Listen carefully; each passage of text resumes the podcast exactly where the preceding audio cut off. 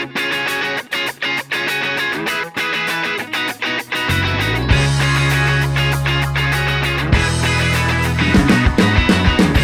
and welcome to the Totally Scottish Football Show. I'm Andrew Slavin and it's getting awfully cosy at the top of the Premiership. Celtic, Hearts, Rangers, Kilmarnock, and St Johnstone all separated by just three points. Could this be one of the all time great campaigns? And did Dunfermline against Falkirk produce one of the all time great misses? Later on, we'll be joined by one of the all time great voices of Scottish football, live from America. Derek Rae is on the podcast. And while it's a hard time for Hearts and Hibs right now, there's another success story in the capital, and that's Edinburgh City. We'll be joined by James McDonaugh, manager of the League Two leaders. Alongside me in the studio from the Telegraph, it's JJ Bull. Hello. JJ, Yes. You had a bit of a nightmare on the weekend, I heard. Uh, Anthony Joseph was telling me you got pumped Let's put this in at, context. at football. yes, and at football. The uh, yeah, our friend Anthony Joseph was playing in, uh, for a team opposite me. and I made my uh, heroic return to playing 11-a-side football in the Association of Profes- Provincial Football Supporters Clubs in London's league, Ah, which is a league where you've got um, it's not hard to say at all. no, no, I can say it. You've got uh, Rangers, Man City, Bristol City, Everton, and Aberdeen playing. I was playing for the Aberdeen team. We lost nine 0 Wow. It was uh, it was tough. You got your possession stats? So, N- No, Opta weren't there to cover it this time. uh, there was one puddle in one of the penalty areas. That was one stat that I noted down. And there were unlimited or uncountable numbers of bumps in the pitch. Also in the studio with us from COPA90, it's Laura Brannan. Hello, mm. Laura. All right. You good? I am good. It's International Week. All is well with the world. Yeah, it's your favourite favourite Oh, time of the year, You'll isn't be it? happy now, Yeah, yeah. yeah, yeah, yeah. The Premiership just gets in the way of all your your enjoyment. Ready for the two biggest games of the season so far. Listen, so we've got Albania coming up against Scotland, and then Israel. I- I'm waiting to hear this. We were told you've got a fantastic little thing for all of us Scottish fans to enjoy. Yeah, well, in true geek style, I um, worked out all the permutations last night. You know, what I like to do on a weekend off, Sunday night to myself, working out how Scotland can possibly get to a playoff. Um, it's quite simple in general terms. It doesn't actually matter what happens in Albania. Points wise, we just have to beat Israel. So that's that's the basic set. So if we lose to Albania, we have to beat Israel. If we draw with Albania, and so on. But there's one complicated scenario, and mm-hmm. as a complete permutations geek, this is what makes me so happy. if we lose 1 0 to Albania and we beat Israel 2 1 at Hampden, it will come down to the 10th or the 11th decider to determine who goes through to the playoffs. The 10th or 11th decider, what does that mean? So when you've got the tiebreaker um, scenarios, there's 11 in total. So starts off with your points, then it's head-to-head results, then it's goals score, goals for, stuff like that. We would be equal with Israel on the first eight permutations there in terms of differentiating between the two teams. Goals scored away from home, all the kind of you break it all up. Scotland and Israel would be identical up until the 10th, which is your disciplinary record. So it could come down to how many bookings Scotland have had in their matches so far. As it stands, Israel are beating us, and it's five to six. As in They- they have less or, few, they- or more.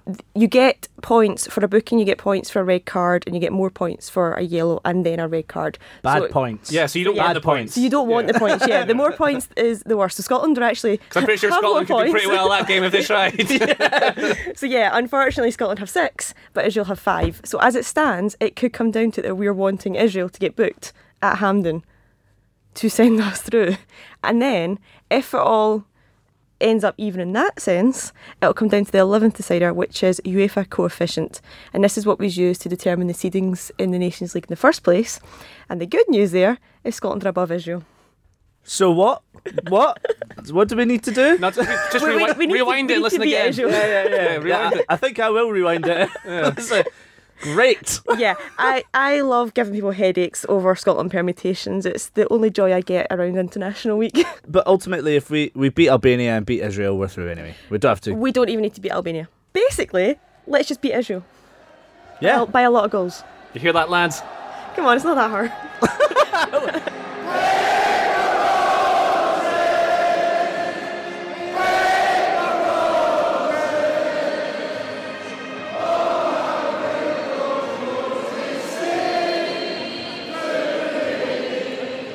Hearts have been top of the Premiership since day one.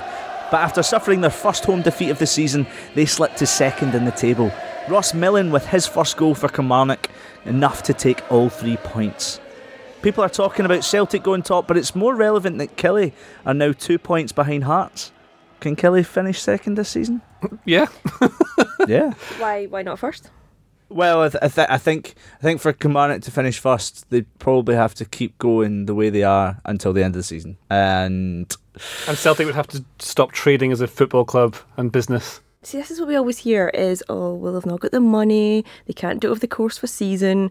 We were talking a couple of weeks ago, albeit maybe I'm half having jokingly. this argument again if you go into yeah, this. we were going, oh, Hearts, can they can they do it this season? Yeah, we were all kind of talking about it, as I say maybe half-heartedly, half jokingly. But it's midway through November, and they're two points off the top. They've beaten Celtic, they've drawn with Rangers. They can do it against the big teams.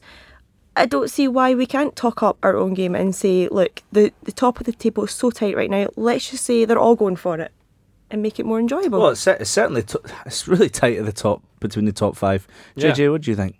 Killie have a, a disgraceful amount of points considering the squad they have. Like again, Really? do you know the thing with Steve Clarke is he's really good, and uh, I say this every week. every week I know. But uh, to get a one 0 win away at Hearts, sure enough they're weakened now, and they've already beaten Celtic. Mm-hmm. They're drawn with Rangers. Now they could go all the way to the end of the season, but they won't.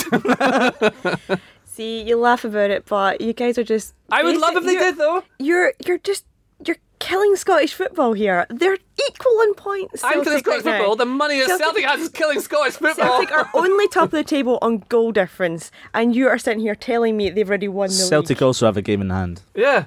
Well, they've Celtic not win won that- that. game in hand No, yet. they haven't.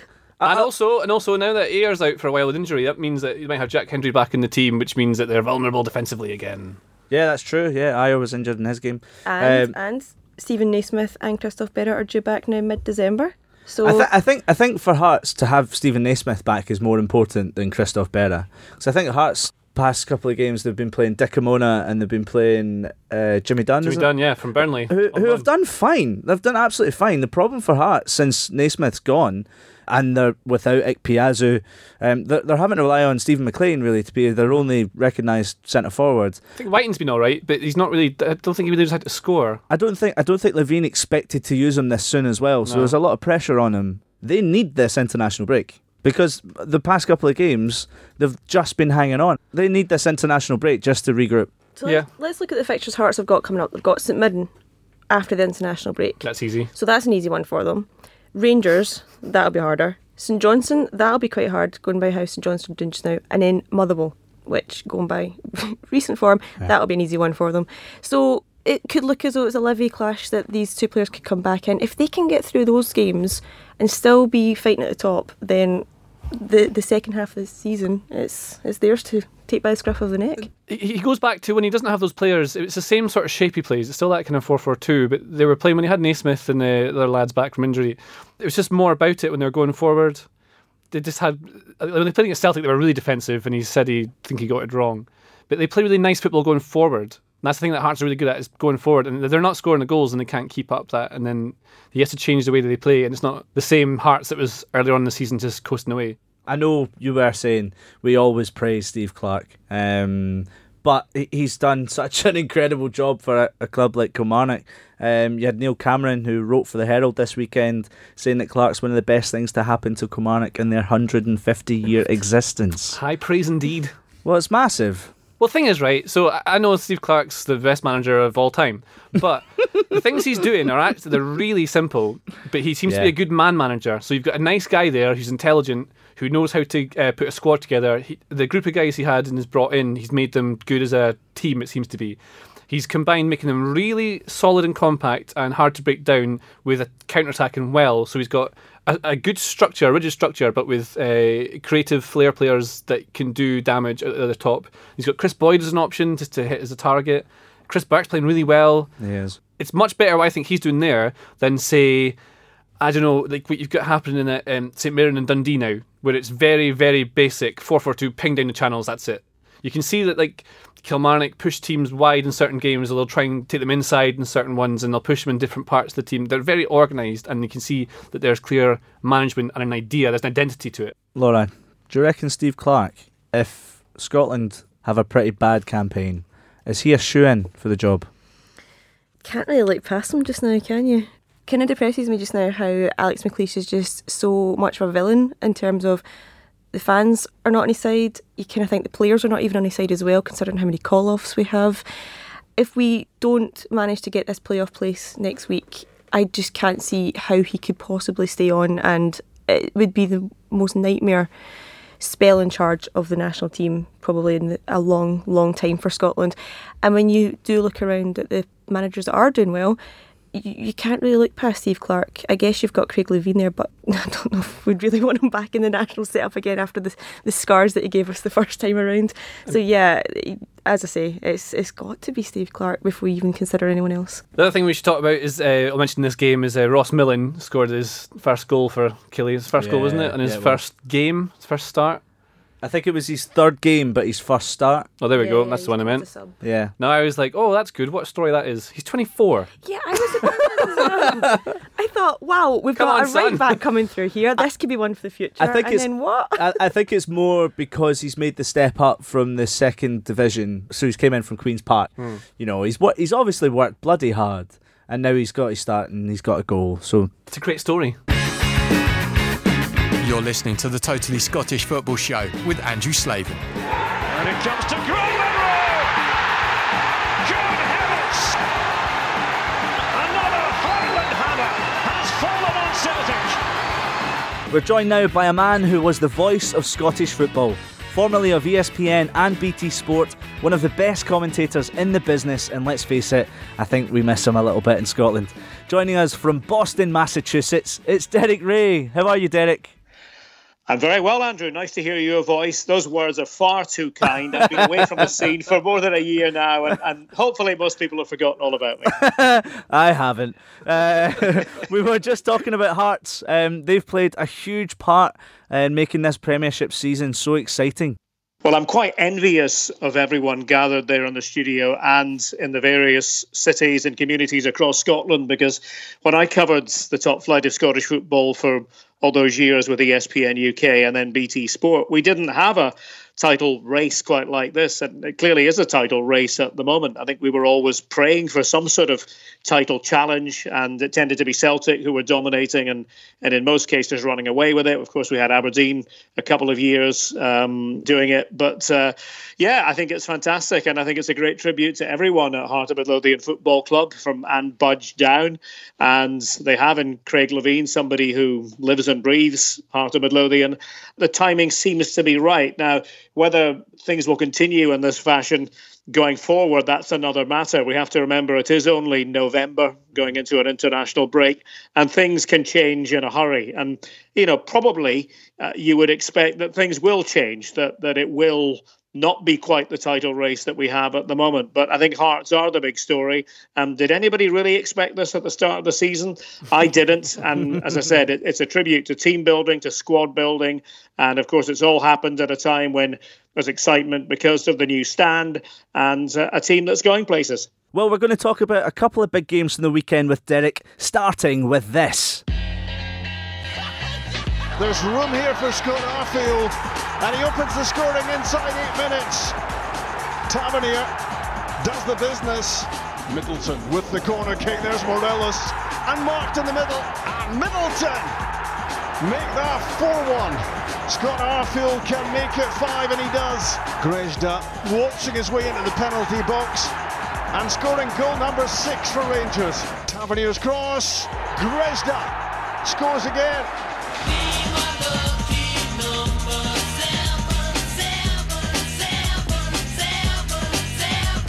Goals are guaranteed when Rangers play Motherwell this season. They shared six goals in a 3 3 draw at Fir Park in August, and they traded eight goals at Ibrox on Sunday.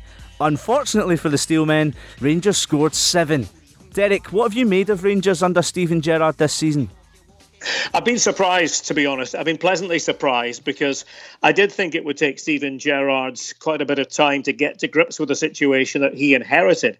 There were a lot of bad decisions made at Rangers prior to that, nothing to do with Steven Gerrard. And I thought the sorting out process would take probably a complete season. But, you know, it hasn't been perfect. He's had ups and he's had downs. That was to be expected. But he has somebody as a right hand man, Gary McAllister, who I know well, who was my former commentary partner at BT Sport. And uh, I think that was a very shrewd decision to bring Gary and somebody who knows the Scottish scene, even though he hasn't lived in Scotland for quite some time. He always kept a weather eye on what was going on.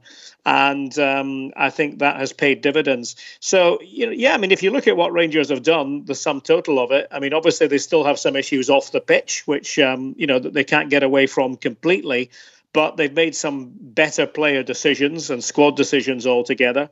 And what they're doing in Europe, I think, is something that should raise eyebrows because mm. I'll be honest with you, I thought that when Steven Gerrard walked in there, it would be similar to just about every other Scottish club bar Celtic in recent years. It would be maybe the third qualifying round and then out. But he's got them into the group stage and he's got them competing in that group stage. And I, for one, did not expect that at all. And I know that Rangers fans are probably a bit disappointed with the outcome last week in Moscow, that topsy turvy game. I mean, Rangers at the moment are certainly a guarantee of goals in their matches, whether for or against, certainly four at the weekend. Um, but to have to have given Rangers something to chew on in that Europa League group, I think that is a cause for a lot of optimism. And well done, Steven Gerrard, on that front. Talking about the game at the weekend, uh, the huge turning point was definitely the penalty, a second yellow card for Carl McHugh, with the score at one-one in the first half you had Motherwell manager Stephen Robinson sent to the stands as well. Guys, give us your thoughts on um, that yellow card. The, the first, one, or the second. The first, one's, the first one's weird because I don't think he'd get a yellow if Morelos doesn't throw himself to the ground and roll about. Hmm. Doesn't yeah, look. Makes a meal of it. Which, yeah, this is what we're saying about players over egging something, and I think Morelos has done exactly that. He goes down. He almost jumps up to go down and if he hadn't reacted like that, I don't think Craig Thomson would have been in that position to then choose whether it was a card or not. It was a foul. It's definitely a foul, yeah. But it was not a booking. Uh, so you can see why Motherwell are angry about that because then it has the most ridiculous knock on effect you've seen all season in terms of a team suffering from going down to 10 men. But at the same time, the second one, it's a handball for me. It's a penalty. I don't think there's many arguments there. I think it's a penalty. What do you think, Andrew? I go by the law that the, the his his hand. you is, live by the rules. yeah, uh, his hand is in an unnatural position. But so is it it's though? He's just- high. he's I know he's. himself I know he's like- going. I know he's going to ground, and the movement of it, his hands have went in the air. But that stops the flight of the ball for me, and so therefore it is it is a foul and uh, therefore a penalty. He's close to the action, so there's an argument there of it's too close to Yeah. punish him, but at the same time, he's made himself big. And if you do that inside the box, you run the risk of touching it and giving away a penalty. That one to me is fair. The first one was harsh. Hmm. But it changed the game. Obviously, that red card down to 10 men, and they just folded. They did fold. Yeah. Robinson said that some of his players used. He felt that the, the ref. it. Yeah, hmm. he felt that the, they used the referee as an excuse. He basically said the ten men that were on the pitch weren't good enough. Because Robinson's not without fault here as well. You've seen a lot of Motherwell, right? Um, talk, I'm pointing at Laura in case you can't see the podcast. uh, but uh, he set them up as like a 4 4 2, like a diamond, like very narrow to the middle. But Rangers' strength is out wide with the fullbacks. As soon as they're down to 10 as well, I mean, that's what's happened to them. Yeah, I mean, going down to 10 obviously absolutely killed it for them, but defensively, I think they're missing Charles Dunne this season. But then there's also an issue going forward as well. They're not creating enough. Up until yesterday now, I know in terms of the goal, Ryan Bowman's move to set up Curtis Main, great. That was excellent. That was it was a long time coming as well to see him doing something, to see Main finally get on the score sheet. But in exception to that, the two of them have just not done enough this season. And I think there was maybe too much pressure on Turnbull's shoulders. He's obviously had a last last couple of games he's done well coming in, scoring the next big thing coming through. But to put him into that game, maybe there was too much because he was just off the strikers. Even um, Bigirimana as well. I, he's been quiet recently. He's Well, he's not these- someone that wins the ball back. He no, plays with it. Yeah. He's yeah, he's one of these small, fast, technical players that can dance around and really give you something special. But we've not been seeing that enough recently. So I just feel like a mixture of a poor defence and a lack of creativity and just nothing happening up front. It's just all coming together to be the perfect storm right now for Motherwell, and it's a shame because the two games before yesterday's, was great for them. They got the two big wins that they needed. That was huge six points for them. If the game had finished 3 1 on Sunday, I think they would have been happy with that. It was fine. It was a defeat to Rangers at Ibrox. We'll take that. But it was the fact it was such a heavy defeat. It's mm. almost undone that confidence that they built up. And it's a shame now going into the next games because you kind of wait on tenterhooks to see just how that's going to affect them. Derek, I'm sure you love a stat being a commentator. It's now hmm. 42 league games since Motherwell beat Rangers. That's really bad. Staggering. Um, I mean, going to Ibrox has has not been something that Motherwell fans have looked forward to. Notwithstanding, of course, the um, the playoff uh, a few years ago now, uh, and I had the privilege of covering that. Two of the most exciting games I've ever covered. Those those uh, Premiership playoff matches between Rangers and Motherwell, mm. both the Ibrox game and the Fir Park game. But um, this happens in football, and, and teams, you know, don't seem to be able to come up with answers. I think it's an important time for Motherwell, an important season, um, because I've had the sense, again, being away for you know, almost a year and a half now, I've had the sense that things have been on the up and up, and that, of course, goes with the territory when you're getting to, to Hampden finals mm-hmm. and, and a general feeling of well-being within the club. But uh, this really has to dent confidence, and I know that when you lose a player such as McHugh, um, to a red card it is going to to give you a bit of a jolt. And Rangers are capable of burying you beneath an avalanche of goals as they did. What do you make of? Uh, I know you said you were surprised at how well Gerrard's done with Rangers. I think I kind of agree with you. That win puts them two points off the top. They're two points behind Celtic. I can't really work them out. Do you think they can really push for the title this season? Are they in that mix, or they might fall a bit short? I don't think they're quite consistent enough. I mean, that's my impression that, that they can rise to the occasion. I mean, uh, don't get me wrong, they're a lot better than I expected they would be. I mean, I had visions before this season of it being a bit like last season, you know, that Celtic would probably um, have, have a fairly big lead going into the, the crucial phase of the season, and that um, there might be three or four teams much of a muchness, maybe Rangers slightly better than than the others. Um, but you know, I, I think credit where credit's due. I, I think they are better, but I, I, do doubt their defensive doggedness and, and ability to um, to do it week in week out. And uh, I think they probably will end up second in this league uh, when all is said and done. But I'm not sure it's going to be by an awful lot. And I'm not sure that when the dust settles next season, when you know th- there's a good chance that both Celtic and Rangers will be out of Europe by let's say you know early March. I mean that that's reality. Probably not what Celtic Rangers fans want to hear, but that is the reality for Scottish clubs. Um, and I would think that things will settle into a rhythm. And, and, Celtic do have the better squad. They're not as as good as maybe we thought they would be in domestic terms this season. Um, but but that's how I see it with Rangers. Short with that one. And here is Gary Mackay-Steven. Stunning goal, stunning finish from Gary Mackay Steven. It was blowing a gale at Pittodrie on Friday night, but it was Aberdeen who saw off Hibs by one goal to nil. Four wins on the spin for the Dons, the winds of change for Derek McInnes's men. Gary Mackay Steven drilling in the winner. Derek, are you a fan of wee GMS?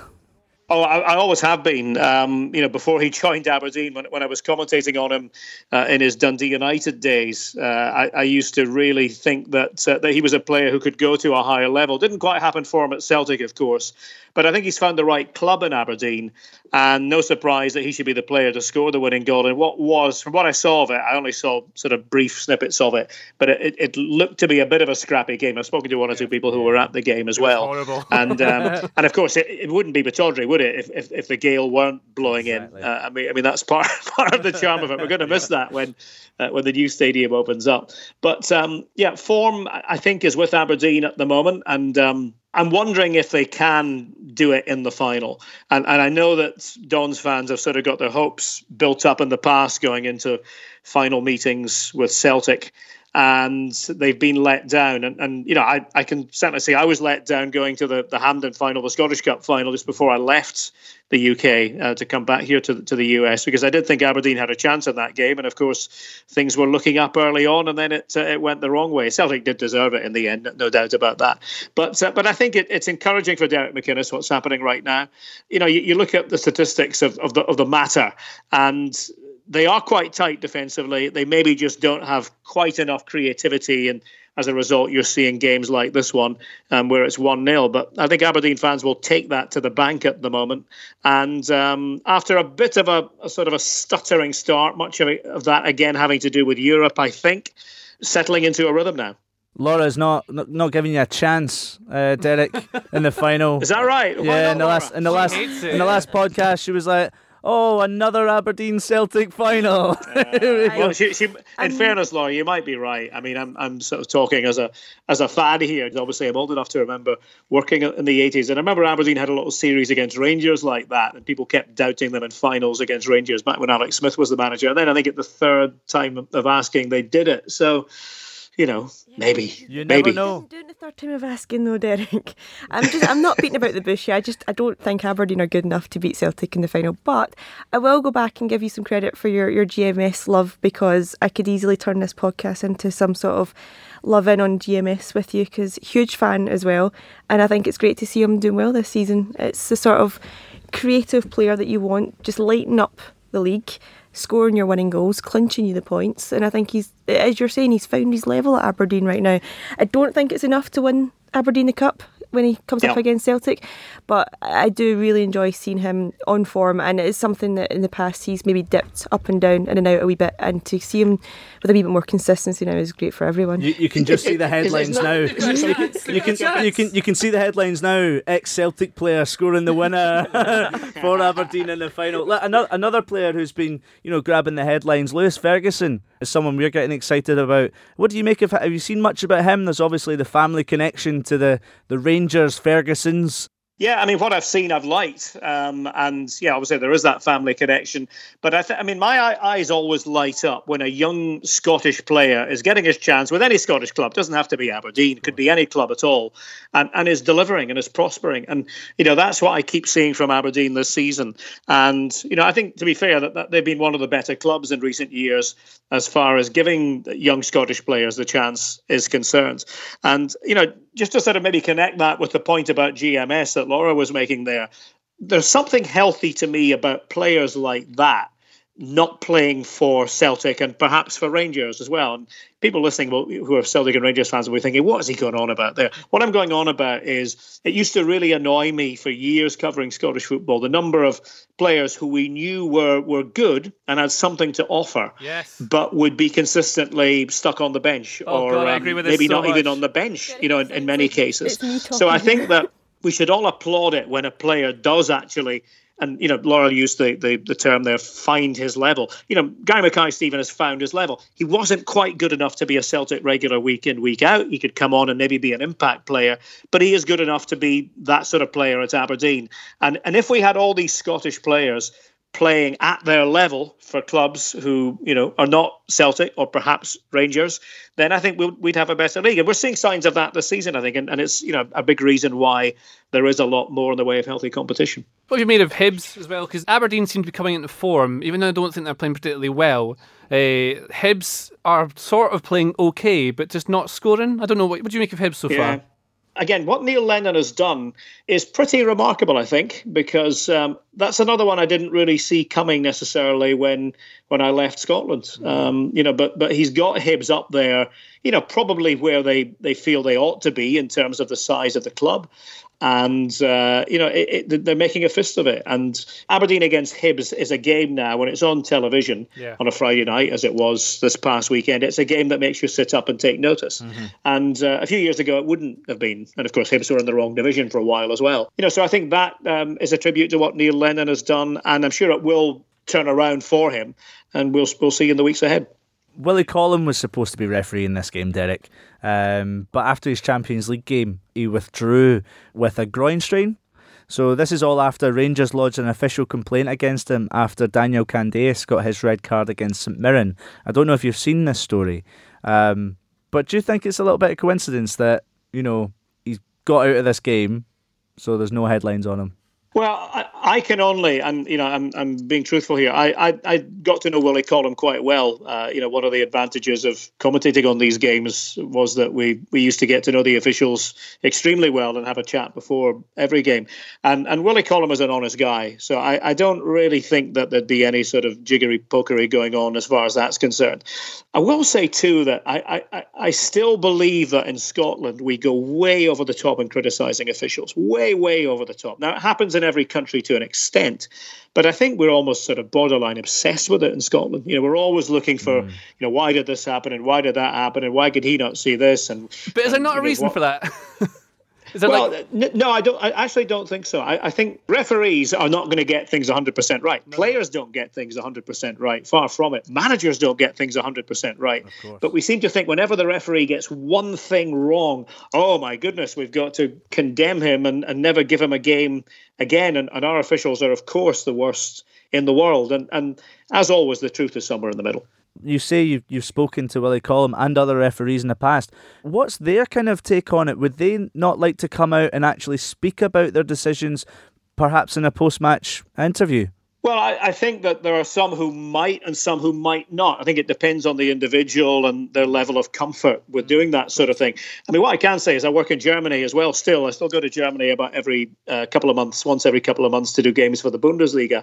And there, you know, the option is in place for referees to to explain a decision, and that is done by some who feel it's necessary. Uh, it's not taken up by others uh, who don't want to go down that road. Um, I, I do think that, um, and this is going to be a slight problem for Scottish football because VAR is coming in. Uh, well, it's already in, in in most of the, the top leagues in Europe, and it's going to be in place in the Premier League and the Champions League for sure at the start of next season. So. Um, a league like the Scottish Premiership is then at a big disadvantage because it's going to look incomplete without VAR. I know there are those who say, well, VAR just adds a whole host of problems, another layer of difficulty for referees. But I think once you, you know, we've seen this in Germany, once it's settled down, you know, once you take away the fear of getting something wrong by a referee, because he's not a mug anymore because he got it wrong, because there's a system in place that can quickly correct it. Once you take that fear away, then I think the, the overall refereeing is better and the players get used to it as well. And um, still, trying to get my head around how we do this in Scotland, given that we don't have the kind of the camera coverage at every single game that would be required for VAR. It's taken a dozen games, but the champions are back on top of the Scottish Premiership. Celtic crept into top spot on goal difference after drawing nil-nil with Livingston at Almondvale. Rangers and Celtic have both been to Livingston this season and failed to score. It's a really tough place for any team to go, JJ. Seems to be, yeah. Livy are they're back now to pushing the, the top end of the table. We thought they were gone, but no. I've not seen has anyone blamed the pitch yet. Oh God. I've seen it in some reports. I mean, I don't think the pitch has any bearing on Livingston goalkeeper. It's Liam Kelly, isn't it? Yeah. Yeah. Uh, it, doesn't, it has no bearing on him being like a, a cat with I was just thinking that. octo cat. like how is he? Because Sounds like a terrible Spider-Man villain. Yeah, he got bitten by an octopus and then ate a cat. There's like a save from uh, I think it was Ryan Christie early on where he saves it at his bottom post. It's Yeah. like a magic save. The only difference I think, I mean, we've all played on 4G pitches and and uh, and grass, right? I played on grass in that game and got pumped 9 0. Did nothing to help us. Playing on 4G, you be able to pass, you can trust your touch, you can uh, play it. I don't understand why some footballers moan about it so much. It's hard on the knees or something. Like, they find it harder to turn. Like the, the studs or whatever the molds Hmm. are on their boots get caught easier Mm-hmm. on artificial, and that's why they want to try and bring in more this half and half pitch because it's going to make the grass softer for them Mm-hmm. and cause less injuries. But I think the issue with Livy's pitch more throughout the course of the season, I've not seen it yet myself in real life, but it's the pellets. You have to and it's- swim through them, it's- yeah. it's the number of pellets, and it's the fact you can see it just by looking at it. The Yeah. pitch is half black it is funny, yeah. and I know they did remove a lot after the first couple of games of the season, but because they weren't spread properly at that stage, but they're still in excess. And do you know what? And as we know from those little balls on 4G pitches, even a small amount takes forever to disappear. You Yeah, I will find know. them in your house for mm. years after. So I if know. you're playing in Livy's actual swimming pool of balls, you're going to have it stuck on you forever. Listen, Livingston have been a sensation this season, and you're right. Liam Kelly, seven clean sheets this season. Shouldn't he be? In, shouldn't he be in the Scotland squad? I, I think I, I don't see why not. I mean, he's got other competition from say Zander Clark Hmm. um, at St Johnstone, who's been phenomenal as well for them recently. But just the fact of how compact and difficult Livingston are to break down, very much like Kilmarnock, they do all the simple things correctly. It's a different Um, shape though. That's the only thing they do it in a totally different way. But yeah, I agree. Celtic were pummeled in set pieces. They really struggled. What do you think of that Dolly Menga bit when he put his head into uh, Mr. Christie's face? yeah, you can't be doing that. Intent is definitely there. Do you send a player off for intent? Do you do it because it's in the box? uh, do you do it because it is violent conduct, or do you wait until he's actually done it? I'm not sure too much on that debate there, but you can't have players doing that. So he does deserve some form of punishment for it. Well, What- which, what what, would do you you- think is worse, though? What do you think is worse? Putting your face into Ryan Christie's face or kicking Scott McKenna off the ball? Because one of those is being told is definitely a red card, but didn't get one, and the other was a rescinded red card because it wasn't a red card. Well- How is that not violent? And then what Dolly Menga did? Well, I think I think I think the other thing as well is that Ryan Christie didn't react No. to it at all, which is a credit to him. But he shouldn't But have if he, to. But if he, you know? well, no, I, I totally get it. But any player shouldn't feel like they have to put their head into another player's head unless you're challenging for the ball in the air. Or they love and, them. and and therefore, for me, it's got to be a red card, and it's got to be some retrospective action because you cannot allow that to be okay in the game. Just more on Celtic, um, huge win over Leipzig in the Europa League on Thursday. Edwards getting the winner after 14 seconds from Leipzig's equaliser. I mean, that's that's huge for Celtic. I've It heard keeps Celtic fans say it was their best performance they've seen since uh, a couple of my pals said it was best since the Barcelona win, which Yeah. I think is a little bit over the top. But they, they did look really good. It's I- I different watched that opposition, obviously, but Yeah. I think Celtic fans probably needed to see something like that. I've got a lot of Celtic fans who um, were saying such a thing, so it keeps them in it. Yeah, I think also the fact that they were lapping up the, the light show as well. A lot of people were just saying this was like the Oh, greatest night yeah. in Celtic Park for a long, long time. And it's you can maybe like kind of look a wee bit sceptical towards it and go, well, it's just the Europa League, it's not the Champions League. But it's nice that the fact that they're getting so on board and you, you got that atmosphere back again for the big European nights at Celtic because they, they are without doubt the best times in Celtic Park. Tell you what, I watched. Um, I was live blogging uh, Europa League games when these Rangers and Celtic games were on, and uh, the the two games I watched were Chelsea and Arsenal. They were awful to watch. Arsenal no one in the 0-0, crowd yeah. cared. No one cared. The players didn't care. No one cared. But the Rangers and Celtic games, it was really like properly ace to watch. Mm. Two teams going at each other, both really desperately wanted to win. You could feel it. You could hear it in the crowds. I was I'm all for it. That's what you want, I yeah. finished- Turf those ones I, out. I finished work at six o'clock on Thursday and listened to the first half of the Rangers game on the bus home and missed five goals. Absolutely gutted. But that's what you want. You want that excitement. I'm sitting there going, "What is going on?"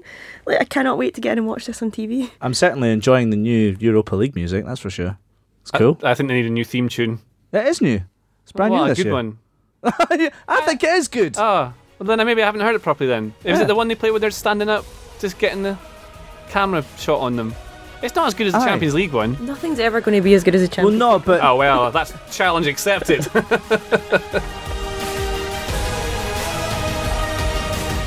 let's go around the grounds now. Neil White has the headlines from the Championship, League One and Two. Thanks, guys. Hello, everybody. Things tightened up at the top of the championship as the top two dropped points. The big winners were Dundee United, who ground out a 1 0 win at second place Ross County. Worth remembering that County's 5 1 demolition of United at Tannadice precipitated the sacking of Csaba László as manager. This win up at Dingwall has to have United feeling like they got the right guy in Robbie Neilson. They were under pressure for big spells either side of Paul Watson's goal, but closed it out, showing the kind of organisation and determination that promotion pushes are made of. So, United are one point behind County now, and leaders Ayr United are a further four in front after they drew 1 1 at home to Queen of the South. In a game which pitted the division's two deadliest strikers against each other, neither Lawrence Shankland nor Stephen Dobbie scored, nor did Dunfermline's Andy Ryan, and that's a name worth Googling today, to recap on perhaps the miss of the season. It came within the first minute of Dunfermline's derby with Falkirk, and it has to be seen to be believed. Kallum Higginbotham, he's 20 yards out, has a strike. Oh, save it. But then, oh, my goodness How gracious. Did he miss? That has to be Peter Van Vossen territory. Says that is one of the worst misses I have seen in years. Ryan's was only the most spectacular, however, of many, many missed chances before Zak Rudden battered in a 25 yarder to snatch Falkirk's second win of the season. They're still bottom, two behind Partick, who have now lost four out of four since Gary Caldwell took over. This time they ended Inverness Caley Thistle's seven game run of draws. John Robertson's team took a 1 0 win back to Inverness. Their unbeaten run goes to 24 games and they regain fourth because Alloa won 2 0 at Morton, and the league's only part time team are now above the relegation playoff place. Okay, League One, Arbroath are 10 points clear, people. Unbeaten, 10 wins from 13 games. No team in Scotland has as many points. And in 64 year old Dick Campbell, they also have our oldest manager. 2 0 against Montrose this time, and the Red Lichties show no sign of stopping. Their lead stretched by three because East Fife beat neighbours Raith Rovers for the first time since Thatcher was Prime Minister. And that's not even the best thing about their 2 1 win. Behind with 14 minutes to go, they won it in injury time, at which point their keeper, Brett Long, was red carded for over enthusiastic celebrations in front of the visiting Raith fans. But we say when you win the derby for the first time in 30 years, there is no over enthusiastic. League Two, and it turns out Edinburgh City were only loaning top spot to Peterhead. Peterhead lost to Queen's Park 2 0 at Hampden, so Edinburgh City are back to where they've been spending pretty much all season after a 2 1 win at Albion Rovers. Blair Henderson with a double that takes him to 17 for the season, either side of a 45 yard chip from Gerard Hernando Escuriola, the kind of goal that in a more just world would have been worth two. And that's your report for this week. As you just heard, Edinburgh City are back on top of League Two, and James McDonaugh, Edinburgh City manager, joins us now. A 2 1 win at Albion Rovers on Saturday. Albion are bottom of the league, but they made you work for it, didn't they, James? Yeah, it was a very difficult game. We expected that. We knew they were at the bottom of the league and they're fighting for every point. Um, and a new manager sitting in the stands mm-hmm. looking to see what, what he's inherited. And yeah, it was a very tough game. You're up there in the title race just now in League Two. Was that was that your expectation at the start of the season? Is that your aim? And is that you're definitely pushing for it now, right? No, our aim was just really to make improvement on last season. So um, obviously we were ninth last season and we finished with 30 points. So 12 games in, we've matched that total. So we're almost made improvement already um, over the course of the season. Definitely over 12 games, we're way ahead of where we were last year. Top of the league. So some may say you need to sort of readdress your ambitions, but it's, it's not so much like that. We're just happy to be enjoying the success we've got just now. And if listen, if we're still in contention come the business end of the season, then we'll, we'll need to look at things differently. What's been the, the change? You, is it different players you brought in, a different style of play? What do you think the secret is? Yeah, everybody's actually wants to know what, what's going on at Edinburgh City. I've just back from uh, UEFA headquarters last week. I'm doing my pro license, and mm-hmm. most of the guys there were asking the same sort of question, and a lot of them are at top clubs and want to know what's changed. And basically everything's changed from different players to how we train, the intensity we train, um, from the, the setup that I inherited. I've probably changed as much as I can from every little detail to the, the heaviest things um, in terms of recruitment and, and style of play. So basically, in the last 12 months, anything you could imagine and maybe couldn't imagine has changed at the club. And to keep it going, you'll need uh, Blair Henderson to keep rattling in the goals. The top scorer in League Two. Uh, what kind of a player is he? What's he done for you? Yeah, but I mean, without talking about return, they'll probably get the best out of him. Um, he's always done sort of well at this level, but I don't think he's ever had the return that he's given us just now at this stage. I mean, 17 goals, I think it's 11 in the league. You know, he's a big lad, Blair. He's six feet four. He's a target man, not just somebody that wants the ball played into his head. So to try and work the ball into him so he can score goals that way, he's just been a threat we, we just need to try and keep pushing him and, and keep him fit and, and get the ball to him and make sure we can create chances for him to score. You host Alloa Athletic in the quarter-finals of the Irn-Bru Cup on Saturday. Alloa obviously two divisions above Edinburgh in the Championship. Is this quite a good test for your team at the moment? It's probably a, a really difficult test. We've already, I mean, at the start of the season we played the League Cup and we played Queen of the South, and obviously Stephen Dobbie is is way way ahead of most people's level. So we found that difficult and I think Alloa, league table might show that they're not as good as Queen of the South. Will be a very very difficult opponent. I was watching a lot of their game today. They played Morton on Saturday and won, and are very well organised. They've got some really good players. Listen, we're just happy to be through to the, the next round. We're in the quarter final of the Irn-Bru Cup. I believe before I came in, we never progressed in any cup competition, so we've done well. We've finished third in the League Cup section, the quarterfinals, it's just a massive bonus for the players to go enjoy like a, a, a free hit really at the game. You're not expected to get anything out of it, so there's no pressure on them. And obviously we're progressing in the Scottish Cup as well, so everything's going in the right direction. You're listening to the Totally Scottish Football Show with Andrew Slavin. Elsewhere in the Premiership, it's now five wins in a row for sensational St Johnstone. They're just three points off the top of the table after hammering Hamilton 4 0 at McDiarmid Park. Tommy Wright definitely doesn't want this international break right now. They're going to win the league. yeah, why can't they finish first, Laura? Yeah, Laura holding them back. You're killing Scottish football. Five consecutive wins, five clean sheets. Where's that come from? Tommy Wright for the Scotland job.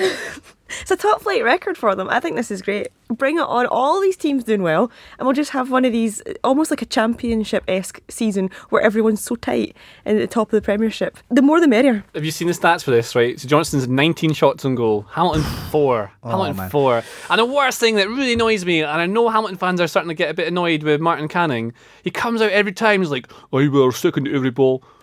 Need the attitude. Uh, it's not good enough, like, you need the attitude first. It's always the attitude. It's so basic. Well, yeah, they, I mean, they were second best. Who can be arsed like every time having to go into a battle, like every time? It's always the same. They just ping it down the line, chase the ball into channels, try and make themselves hard to beat. They don't have the best players. No, they so, don't. and Canning does well to get something out of them, and he's done well in the past. You can't just say to your players, "Oh, you need to you need to work harder and battle harder." I don't think that makes a difference ever. What is the plan? What is going on? I, I've said all season, I don't know what Hamilton are about. Dougie Imrie's been the only player I've really kind of understood. Um, Mickel Miller, he's been all right. Yeah, but again, it's just not good enough. And Ziggy Gordon was massively at fault for, for St Johnstone's second goal, I think. It's just not good enough. I, I- I think w- with Celtic just around the corner, Martin Canning's got a massive job in his hand to try and turn this around, especially if you've got the likes of Dundee or St Mirren. If they get a run, Hamilton are in real trouble. I think he's all right Yeah. just now. But uh, this is the thing; it can't be fun going to watch them. I don't know. I don't actually know any Hamilton fans. I've had this exact conversation actually before. I have never met a Hamilton Accies Yeah. fan. And you, you just Because you're see always it in Motherwell. That's why. across the just across the road. But the thing is, like, I lived in Glasgow for a year, and I didn't meet any Hamilton. I know that's not Glasgow, but you know, what I mean, I've not met a single Hamilton fan. No, I remember speaking to Danny Cunningham, the um, kitman at Accies, and he was saying before, even if they were top of the league and on the verge of winning it, they would still only get less than 2,000 at their games because he just knows there's a set amount and it doesn't really go up or down. It's just these are the loyal fans and that's that. But fair dues for not supporting one of the big two if you're from near that area, yeah, and right? you're going Yeah, through absolutely. that sort of Yeah. um, run Good. season in, season out. St Johnstone absolutely pumped them. So I think we should move on to the, the other another game. Dundee won, St Mirren won. Do you see this? It was a barnstormer. I watched this game. It wasn't. Oh, lordy! Why did you choose to watch this? Four game? four two. Four four two. That's what you got. You love 442. I hate it. it's uh, they could play this game a million times in a row and it'd be a different score every time. It's completely random. And neither team win in every single occasion? Uh, no, I I mean this was the. Come on, JJ. it reminds you me can- of playing you Sunday League, this. right? This is uh, watching that game. That is the the. It's so it's so poor. I don't think that should be in elite level uh, leagues. It's just not. All you're doing is pinging the ball down the channel every time. It's so fast. Like the tempo is so fast. I think if you took a player from the Liga, like a top five player, and put him into that game, I'm not saying all of the SPFL like this. I'm saying this game. You dropped like Santi Cazorla into that, he wouldn't know what is going on.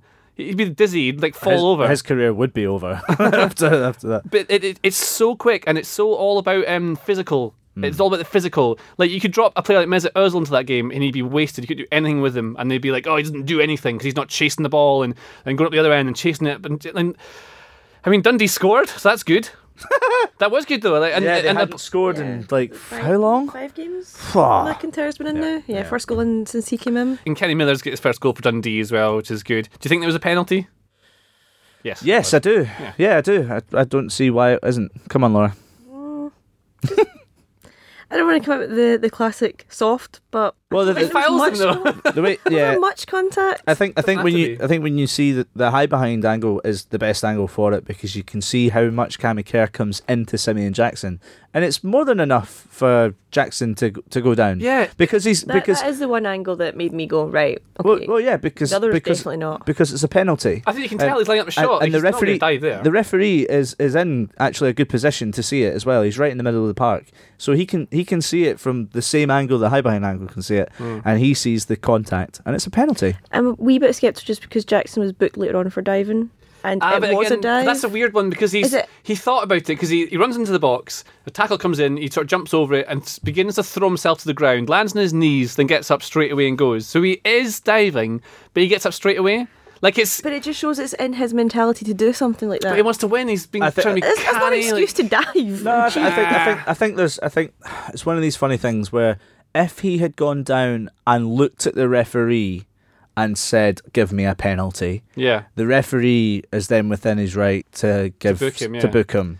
And also, So you he know that- doesn't he I doesn't I just feel like it's a bit like Boy Who Cries Wolf. No, but, But- you, but- you know the tackle's coming. So like when, when you're in that situation and the, the foot's coming out, you know it's coming. So if it clips you, you have a chance to win a penalty, which would win them the game. I hadn't, I hadn't finished my point. Sorry. But what I can say is that with the way he's reacted over that challenge, he's forcing the referee into making a decision. And that's unfair on the referee. So the referee, I think, is totally within his right to, to give him a yellow card, regardless, regardless of, of whether it was a foul or not. well, at least we know that the other one was definitely a penalty, even though Jim McIntyre says it was never. He says it's never a penalty. I don't know. I don't understand this. Uh, this thinking. Should we just get these guys to have a playoff now? To uh, Do you know what I would like? I would like to have like the UFC set up when what would they have to? no, fight no, no, no, no, no, no, no, no, not that. But like the post-match press conferences, so you get all the managers in one room, and they all get to talk about the incidents at the same Yeah. time, and they can all just discuss it together. I wonder who'd win in a like a mass brawl, like a Royal Rumble, with all the SPFL managers. Craig Levein. I think Jim McIntyre would have a pretty good. I think he would deck a few. But Levein's Yeah. deadpan and now great sense of humour that he's brought to Scottish football would just absolutely put everyone down and kill it stone dead. It- You'd have Neil Lennon there losing the plot, and then he would just swoop right in with some. Well, Neil Lennon would get comment. coined and fall to the floor uh, from a fan. And then you'd have Levein, I think, would hide in the sidelines. Oh yeah, no, but no, then yeah, come in with the killer. in the come in, shadows. I feel like I have to rein you guys Martin in a little bit. Martin Canning could definitely beat up a load of managers in that league. Right. Stephen Robinson too. Dundee, St Mirren, and I'm going to throw Hamilton in this. Are they going to get out of that bottom three? Are they going to be mixing it for basically looking for a playoff place? I don't, I don't see enough in St Mirren or Dundee. Like we said, Dundee played nicer football under McCann, but they weren't winning, and now they have a bit of grit about them. But uh, I think, yeah, they're probably stuck there with Hamilton. If you're playing in this kind of team that's knocking it in the channel, chasing it, trying to win second balls, all you need is like, machines who run and run and run and aren't scared of going and putting their head into a tackle. And, well, into a header. You don't put your head into a tackle. Thanks for listening. We'll be back next Monday after Scotland's trip to Albania. You've been listening to the Totally Scottish Football Show, a Muddy Knees Media production. For sales and advertising, email sales at muddykneesmedia.com and make sure you check out our other football podcasts the Totally Football League Show with Caroline Barker, and of course, the Totally Football Show with James Richardson.